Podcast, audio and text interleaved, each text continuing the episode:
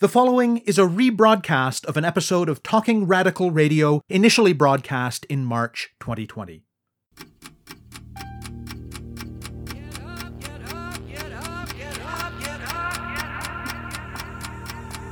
My name is Scott Neigh, and this is Talking Radical Radio.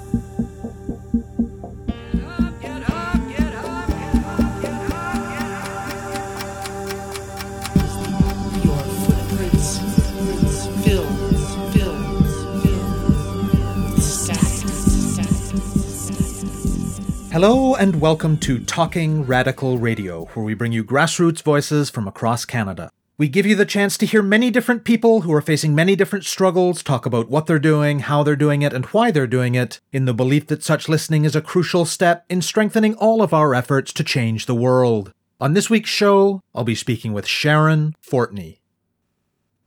Historically, museums have often been places that have reflected how the powerful see themselves and the rest of the world. They have often been part of oppressive nation building projects, part of approaches to knowing the world that seek also to control it and exploit its resources, and connected to colonial projects where people who are understood as other are treated as objects to be known, problems to be solved, and lesser beings to be dominated.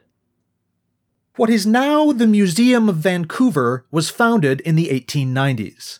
In its earlier decades, the museum amassed an extensive collection of artifacts from indigenous peoples, not just from local nations, but from around the world. Much of this was done under the common colonial presumption at the time that indigenous peoples were doomed to disappear. The museum was also very much a part of the expression in Vancouver of the process of building the Canadian settler nation and its associated identity. Sharon Fortney traces her heritage to Europe on her father's side and to the Klahoose people, a Coast Salish nation whose territory is north of Vancouver, on her mother's. She is curator of Indigenous collections and engagement at the Museum of Vancouver. According to Fortney, the mandate of the museum has changed significantly in recent decades. There's a logistical element to this, of course. Over time, almost any museum has to narrow its scope just due to limits in their storage space. But it is also related to changing norms and to histories of Indigenous challenge to museums the world over. Today, the Museum of Vancouver focuses specifically on the city of Vancouver itself, and its collection rests on four pillars reconciliation, urban culture, immigration, and natural history.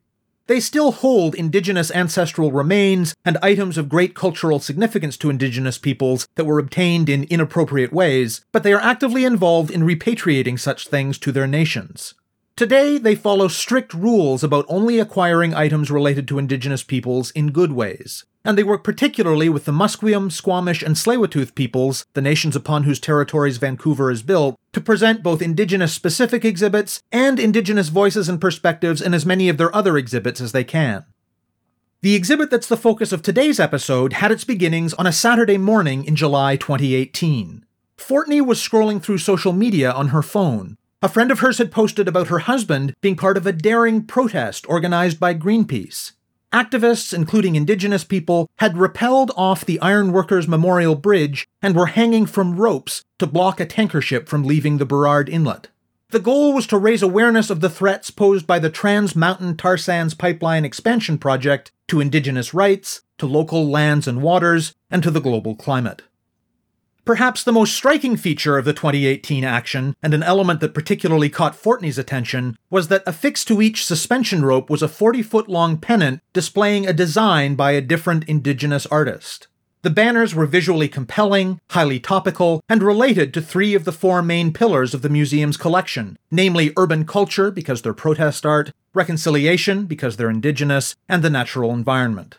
The seven Indigenous artists who designed the pennants were Brandon Gabriel, Jackie Fawn, Ocean Highland, Ronnie Dean Harris, aka Oz12, Ed Archie Noisecat, Marissa Nahani, and Will George. Uh, and hopefully you'll get to hear Will George on Talking Radical Radio in the coming weeks. Collaboration between Fortney, the rest of the Museum of Vancouver team, Greenpeace, and the Indigenous artists has resulted in an exhibit called Acts of Resistance, which will be up until July 2020. It is in a 2,000 square foot rectangular gallery. The banners are hung so as to break up the space and give the impression of movement. There are spaces at each end of the gallery that allow people to contemplate the work while also viewing the outside environment. And at the center is a video installation which supplements and further contextualizes the banners. I speak with Fortney about the complicated history of museums, about opposition to the Trans Mountain Pipeline, and about the Acts of Resistance exhibit. My name is Sharon Fortney, and I'm the Curator of Indigenous Collections and Engagement at the Museum of Vancouver. I have First Nations ancestry on my mother's side, which is Klahoose, Northern Coast Salish ancestry, and then I have German ancestry from my father's side. I've been working in museums in the Greater Vancouver area for close to 20 years, and I've been at the Museum of Vancouver for about three years. The show we're going to talk about is called Acts of Resistance, and it's a very visually appealing show about protest art made by local Indigenous activists. I was always interested in museums. My parents used to take me to visit museums when I was growing up. And initially in my career, I wanted to be an archaeologist. So I went to the University of Calgary and completed my bachelor degree there. I was always gravitating towards the lab courses and the hands-on pieces and I ended up taking a museums course which led me to do a small exhibition as a student with the Glenbow Museum in Calgary and uh, became one of their volunteers and that opened the door to me applying for my first employed position with the museum. And I was at Glenbow for about 3 years before coming back to British Columbia to do my masters of arts at the University of British Columbia and my focus there was on museum studies then I worked in the Vancouver area with local museums and First Nations for several years, and then I did my PhD.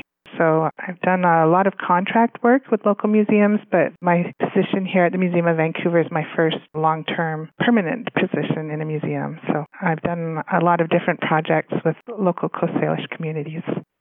The Museum of Vancouver is a nonprofit that cares for the City of Vancouver's collection. The museum was started in the 1890s with the Vancouver Art Historic and Scientific Association, which was a group of early settlers who came from, a lot of them from other colonies around the world. And at that time, there was this idea that Indigenous people were like a vanishing race, sort of tied to social evolutionism. And so people were very actively collecting Indigenous objects from around the world. And it was also sort of tied to nation building where people really felt like you have to have a well-rounded museum to represent your nation as part of, you know, knowledge building your identity.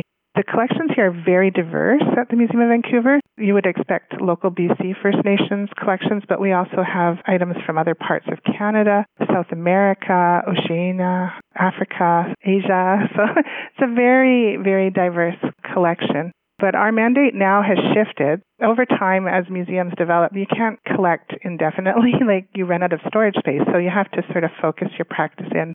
Our new focus is on the City of Vancouver, and we have four pillars that guide our collection now, and they are reconciliation, urban culture, immigration, and natural history. So the Acts of Resistance exhibition, which we're going to be talking about, ties into three of those areas in that it's about urban culture like protest relating to the natural environment and involves indigenous art, which would be like reconciliation work. The museum has a fairly substantial collection of protest art. I was just looking at it this morning actually. If you type protest into our online database, you get 254 results. So that's not a small collection. The indigenous activism element of that collection is quite a bit smaller, and that's an area where I've targeted for development. What I'm trying to do here, working with the other members of the curatorial team, is to show Indigenous presence in the contemporary world. We're looking at revitalization of culture, supporting contemporary artists, collecting items that are ethical, and, you know, made for sale and not taken or confiscated in the past when people had fewer rights, and also looking at what are the things that matter to Indigenous communities. So, protest art is an important way of documenting the things that matter today to Indigenous communities and showing contemporary presence in the museum. Explain to listeners a little bit about the complicated histories of how museums have sometimes related to Indigenous peoples, and a bit about what it means to do a good job today of having Indigenous presence and Indigenous voices in museum spaces. With all museums, relationships with Indigenous people have really undergone a lot of change over the past few decades. The Museum of Vancouver has engaged successfully at different times in the past, and then there have been periods where the relationships have been a little weaker. We're in a rebuilding phase right now where we have fairly strong relationships with our three host nations, and they are targeted in the work we do. Those would be Musqueam, Squamish, and Tsleil-Waututh.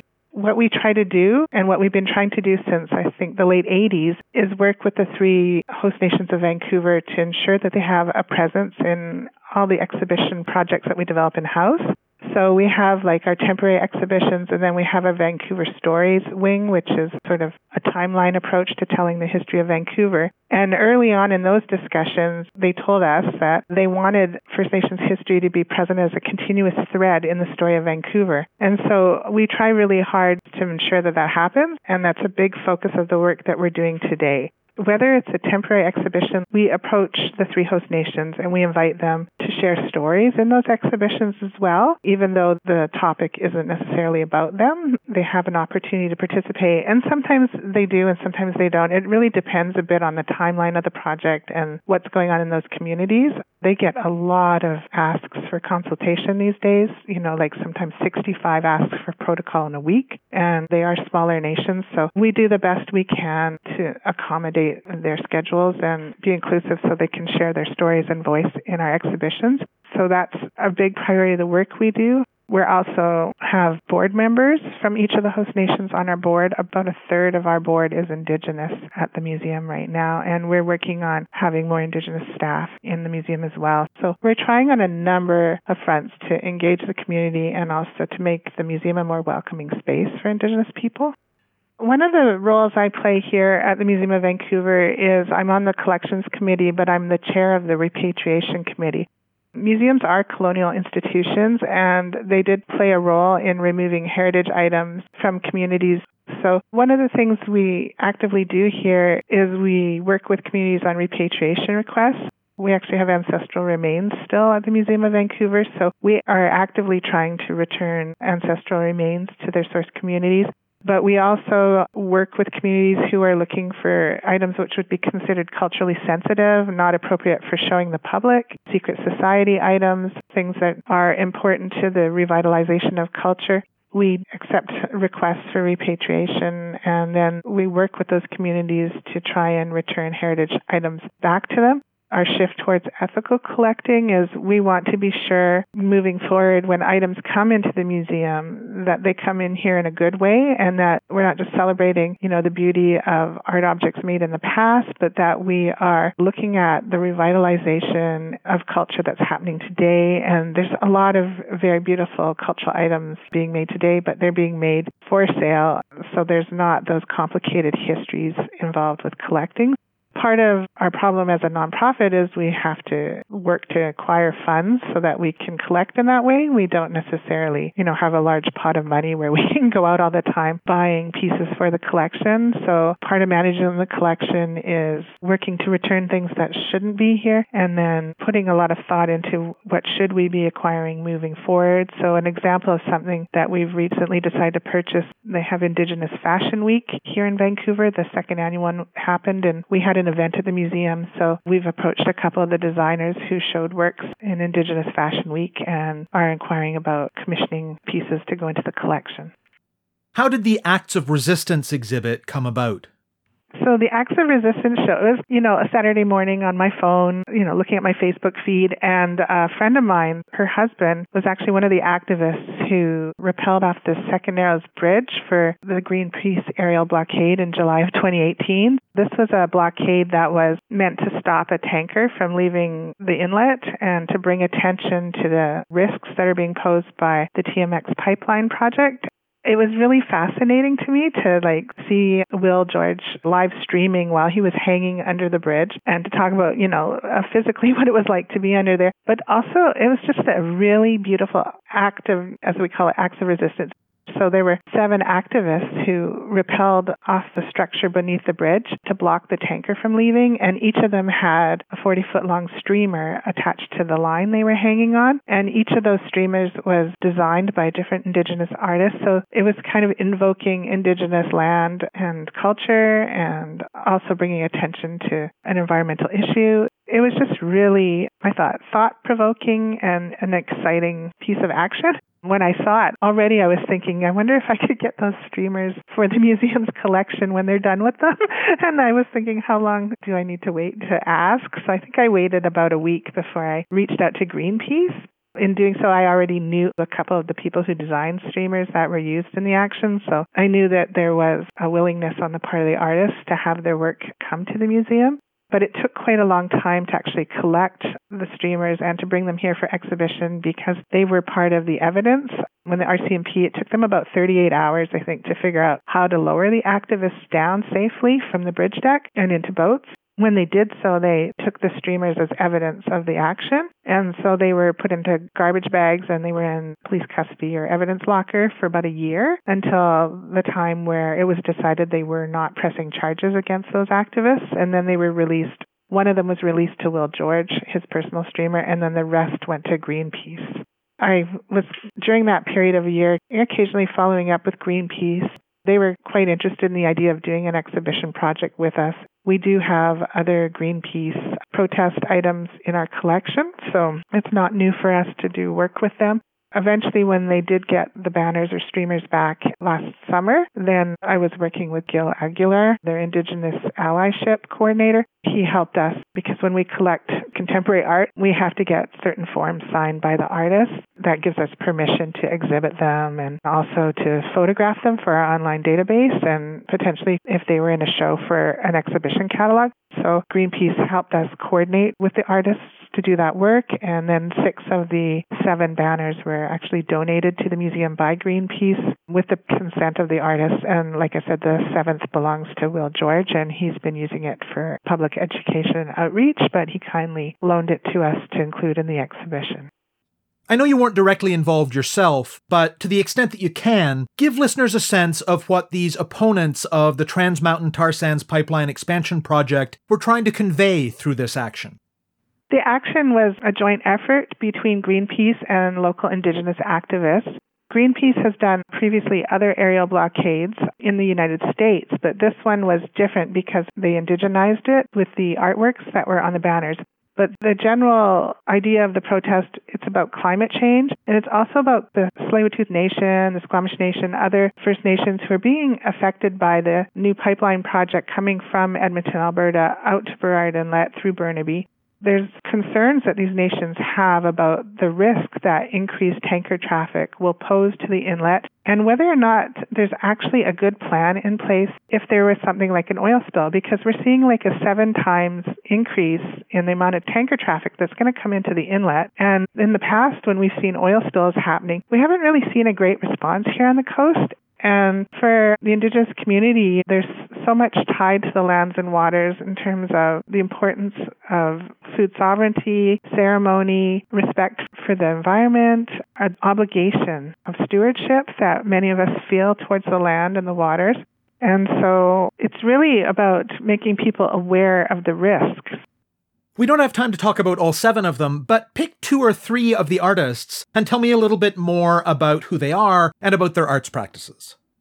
One of the banners was actually designed by somebody named Jordan Galley, and it was flown by Will George. And it actually features Will's Coast Salish tattoo design. Will's the leader of the Coast Salish Watch House that's been built on Burnaby Mountain. He built the watch house that's on there for Tsleil-Waututh Nation. The Watch House, which is part of Protect the Inlet, another organization, they have their own flag as well. So Will had his Watch House flag, which is his raised fist showing his tattoo, and then his banner has the crescents that are part of his tattoo, along with some salmon eggs, thinking about, you know, the importance of salmon in the Burrard Inlet to the Tsleil-Waututh people. So that's one of the streamers that's in the exhibition, along with the Watch House flag. We also have a streamer by a young and up and coming Tsleil-Waututh artist named Ocean Highland. Her streamer. It's speaking to the importance of protecting and stewarding the land for future generations. There is a young girl depicted on the streamer. It's a beautiful red streamer. It's got words on it that translate to, It is in our blood to protect this land. Ocean has also been a good advocate. She was featured in Teen Vogue. She did an editorial in there. She's been doing a lot of projects like at Noon Creek Hatchery and the Maplewood Mud Flats, where she's created public art and done art workshops to engage people about habitat restoration and the importance of local lands to the tsleil people. She's a great granddaughter of Chief Dan George. So she's, you know, really a great spokesperson and an activist. I believe she's still in art school, but she does do printmaking and she does sell her prints online and have her own Instagram page, which I would encourage you to check out. A lot of her artwork is actually tied to her activism and to her relationship with local lands and waters. We also have a streamer by Ronnie Dean Harris, who's a Coquitlam, St'át'imc, Nlaka'pamux artist. He did a salmon arrow design, which he's also done on other activist fundraising items like t-shirts. The arrows represent the spirit of the ancient ritual of the salmon cycle to sustain the land and the creatures since time immemorial, and the importance of wild salmon as an ecological and cultural keystone species. He's very concerned about the habitat and the collapse of the salmon fishery, so that's what his streamer is representing. He's a hip hop artist. He goes by Oz12. He's also very heavily involved in reconciliation work in the Vancouver area and works for a company called Reframing Relations, where they actually use art as a tool to engage schools and different businesses in reconciliation work and the idea of allyship. So, thinking about different issues that affect Indigenous people and ways that you can understand and support them. He also does acting. He has done several murals in the Vancouver area. Often they feature sturgeon. He's done one for Vancouver Mural Fest. There's one here at the museum on a shipping container that we have outside in our parking lot, and that one speaks to the village of Senákw, on which the Museum of Vancouver is actually situated on top of an ancestral village site. So he invokes that village in that artwork, and on the roof of the shipping container, there will be like a wayfinding arrow, and Senákw will be written in Hinkaminam and Squamish language. So if you were flying over, you would actually see it like a map pinpoint. He's just very active throughout the lower mainland and going to music festivals here and abroad. We also had one by Ed Archie Noisecat. He's quite a well known artist from BC, but he now resides in Seattle. His streamer is called Guardians of the Salish Sea, and it actually represents a pod of resident orcas that are in this area here. The orcas are killer whales, and they're swimming around creating balance. So he did a kind of yin yang kind of effect with his design using just black on the blue background. He's a graduate of Emily Carr College of Art and Design, and like I said, he's living in the Seattle area, and his artworks are sold in many Seattle galleries. He's probably the most established artist whose designs were used for the banners. He works in a number of mediums like wood, bronze, silver, gold, glass, printmaking, and we were just really thrilled to have an opportunity to work with him. Paint a picture for listeners of the exhibit itself. We had about a 2,000 square foot rectangular gallery. The streamers, like I said, they're very large. They're 40 feet long and they're about 10 feet wide at their widest end. So I worked with the head of our fabrication team, Joshua Doherty. He came up with several design options what we really wanted to do was hang them in such a way that they felt like they were in motion. So they're not just hung straight, they're hung sort of bent, some of them, so that it kind of creates a little corridor. So you, you come into a wall that's been created with two of the banners, one facing forward, one facing backwards. And then you wend around them into the space the main colors of the banners are red and sort of a teal blue, so we've paired them like that as well. So it's a very beautiful, colorful experience as you come into the space. And they're hanging from lines and clipped in place. And then there are other lines that come down holding a rope barricade made with climbing ropes.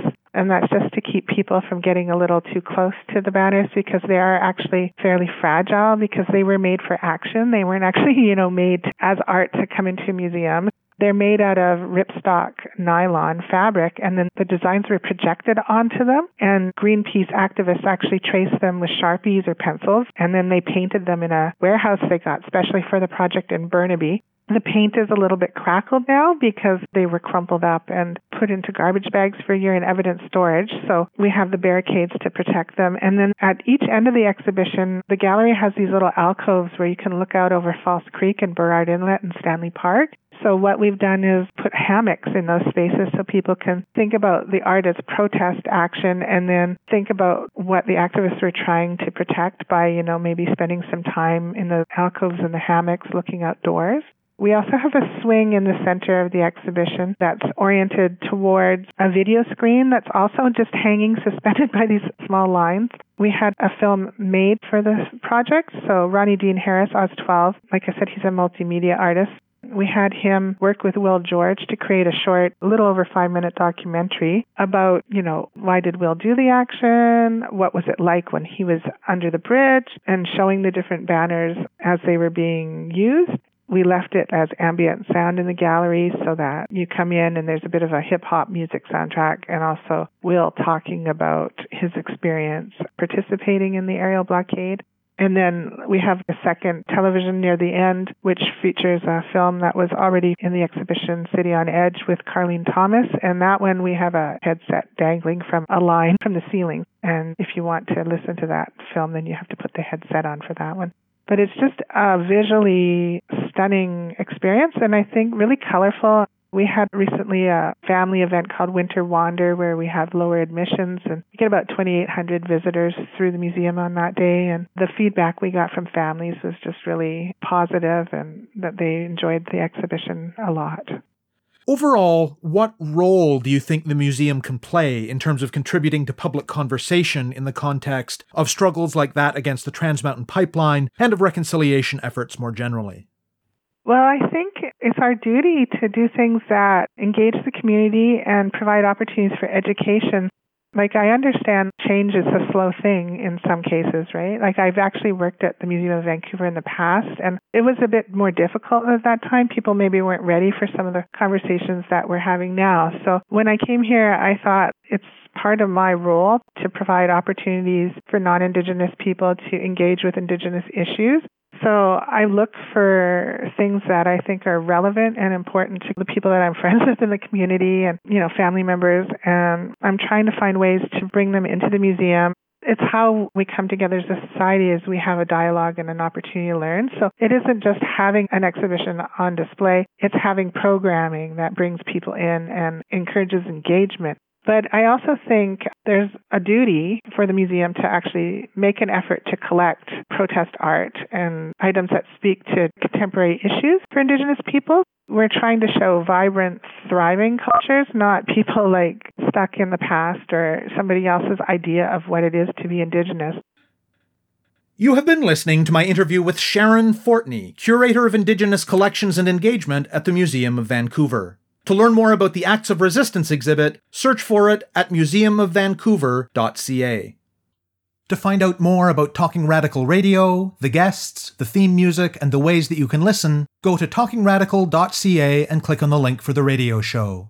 On the site, you can sign up for email updates or follow us on Facebook, Twitter, iTunes, SoundCloud, and other platforms. I'm Scott Neigh, a writer and media producer based in Hamilton, Ontario, and the author of two books of Canadian history told through the stories of activists, published by Fernwood Publishing. Thank you very much for listening, and I hope you tune in again next week.